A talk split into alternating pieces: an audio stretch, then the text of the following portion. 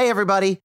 As many of you know, each Friday on the Third Degree Podcast, I speak with a rotating cast of some of the nation's top law students about breaking legal news, compelling cases, and what it means to lead a life in the law. These episodes are part of the Cafe Insider membership. Insiders get exclusive content, including a weekly podcast hosted by Preet Bharara and Ann Milgram, audio notes from contributors, including me, and bonus content from Stay Tuned and Doing Justice. You can now become a member for half the annual membership price.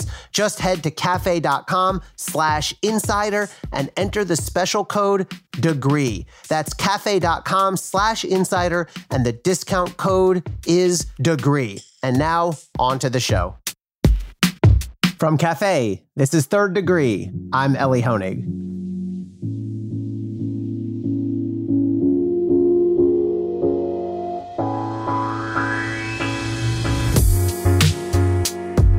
Let's talk about Matt Gaetz. The Honorable Matthew Lewis Gaetz the Second, elected member of the United States House of Representatives for the First District of Florida.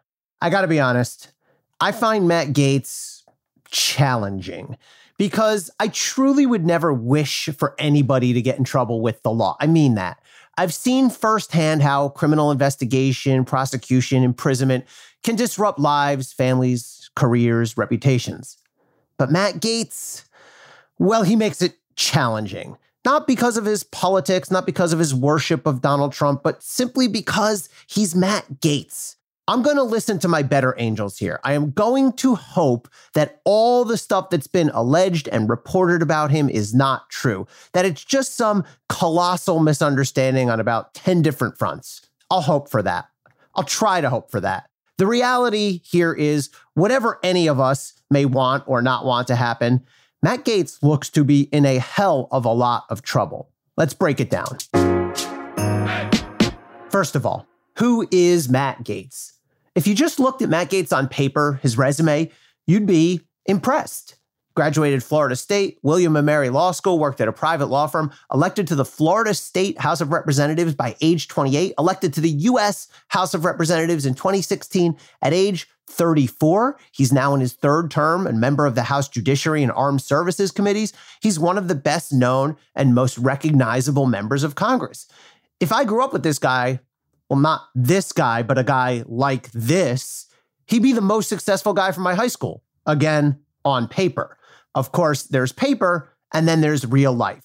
Here's just a quick run-through of some of Matt Gaetz's most ridiculous, most arrogant, most obnoxious, laughable, unethical, grotesque, perhaps illegal moments. I'm going to limit it to three. There's many more than this. First of all, he wore a gas mask on the floor of the United States House of Representatives, making fun of people concerned about COVID. He then voted against a bill providing funding to combat COVID. The final vote was four fifteen to two. He was one of the two. And then, of course, he got COVID.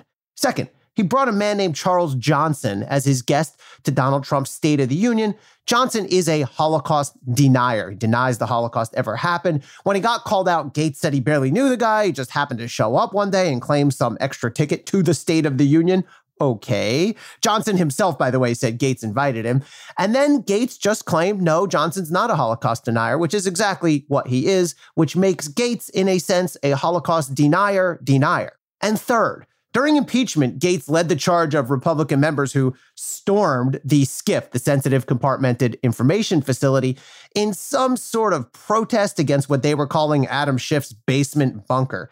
Despite the fact that Republican representatives were present throughout all the proceedings, even before this, Gaetz compared it to the movie three hundred, which is some sort of gladiator movie. My friend Dan Goldman, who was counsel to Schiff, was physically present for this, and he has publicly said that it was mostly standing around eating pizza, not quite three hundred.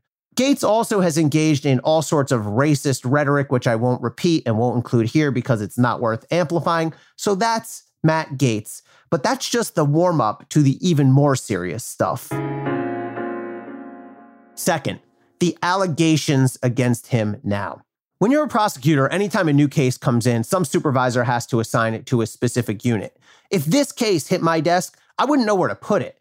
Could go in the child exploitation unit, could go in the sex crimes unit, narcotics, campaign finance, corruption. Let me say this, though, before we go any further. It is early. And we really don't know all the facts. I do mean that. We really don't know how this comes out. Gaetz has strenuously denied this. We'll talk more about that in a minute. But let's run down the facts as have been publicly reported, fairly well sourced, what it means if they are true. The most serious allegation here is that Gaetz transported a minor across state lines for sexual purposes.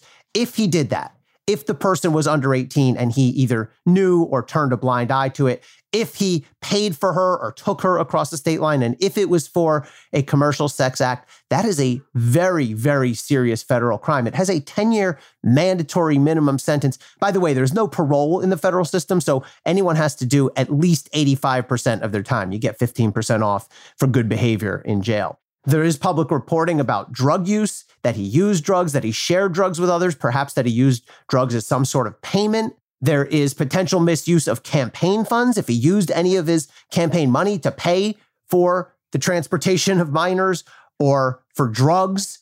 There also are separate, not criminal, but separate allegations that he showed naked pictures to other people in the House of Representatives, sometimes on the floor of the House or near the floor of the House, and boasted about some kind of crazy point system and scoring system that he had. Now, Gaetz claims that he is the victim of some sort of far-flung extortion scheme, that somebody's trying to shake him down or his family, maybe, who knows. But there are two things I want to stress here. First of all, both can be true. He can have committed some of these bad acts, some of these crimes, and he also could be getting extorted. Second of all, I'm skeptical of these extortion claims because the investigation itself by D O J well predates the extortion that Gaetz alleges. In other words, the investigation of Gaetz began back under Donald Trump when Bill Barr was attorney general. Gaetz only claims that he was extorted starting a few weeks ago in mid-March. So if this is all some big extortion scheme, that timeline does not match up. Finally, what will Gaetz do now? Usually in this situation, when someone's under this kind of heat, what they do is they batten down the hatches, they go quiet, lay low, get a lawyer, and most importantly, they shut up. Not Matt Gaetz, though. Oh, no, no, no, not Matt Gaetz. First thing he does is go on an interview on Fox News with Tucker Carlson.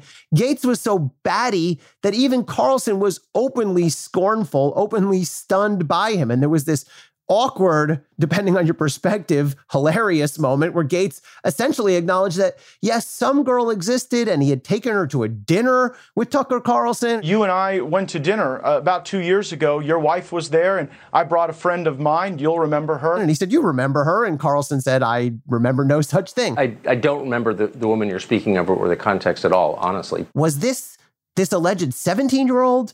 Who knows? But Gaetz himself affirmatively brought up a particular girl and a particular dinner. Carlson decidedly did not appreciate that. And since then, Gaetz has released a wild stream of confusing, contradictory public statements that make no sense when pieced together. Maybe that's the strategy. Maybe the strategy is just to make this whole thing seem so batty, so sordid, that people will just go, who can keep track of who? These allegations are right out of a Lifetime Hallmark movie and way worse. And if he just sort of confuses matters to the point of no return, maybe people will lose focus. He's also claiming the usual leaks and witch hunt, though again, that's a tough putt given that this investigation started under his hero, his idol, Donald Trump's D O J. Gaetz does seem to be taking a page here from Donald Trump, using the old Roger Stone, Roy Cohn credo that Trump himself embraced: admit nothing, deny everything,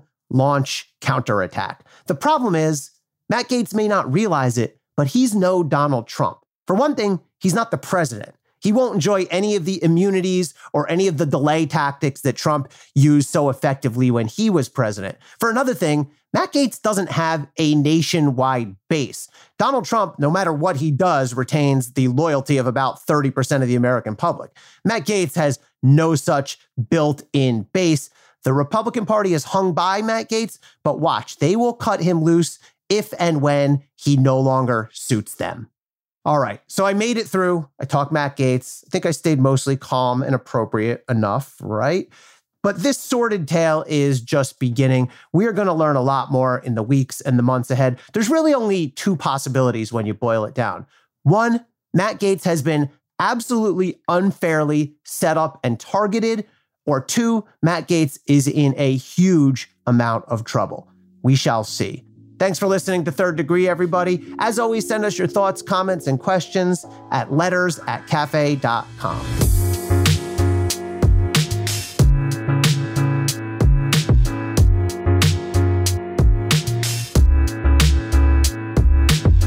Third Degree is presented by Cafe Studios. Your host is Ellie Honig. The executive producer is Tamara Sepper. The senior producer is Adam Waller. The technical director is David Tadashore. The audio and music producer is Nat Weiner. And the Cafe team is Matthew Billy, David Kurlander, Sam Ozer Staten, Noah Azulai, Jake Kaplan, Jeff Eisenman, Chris Boylan, Sean Walsh, and Margot Malley.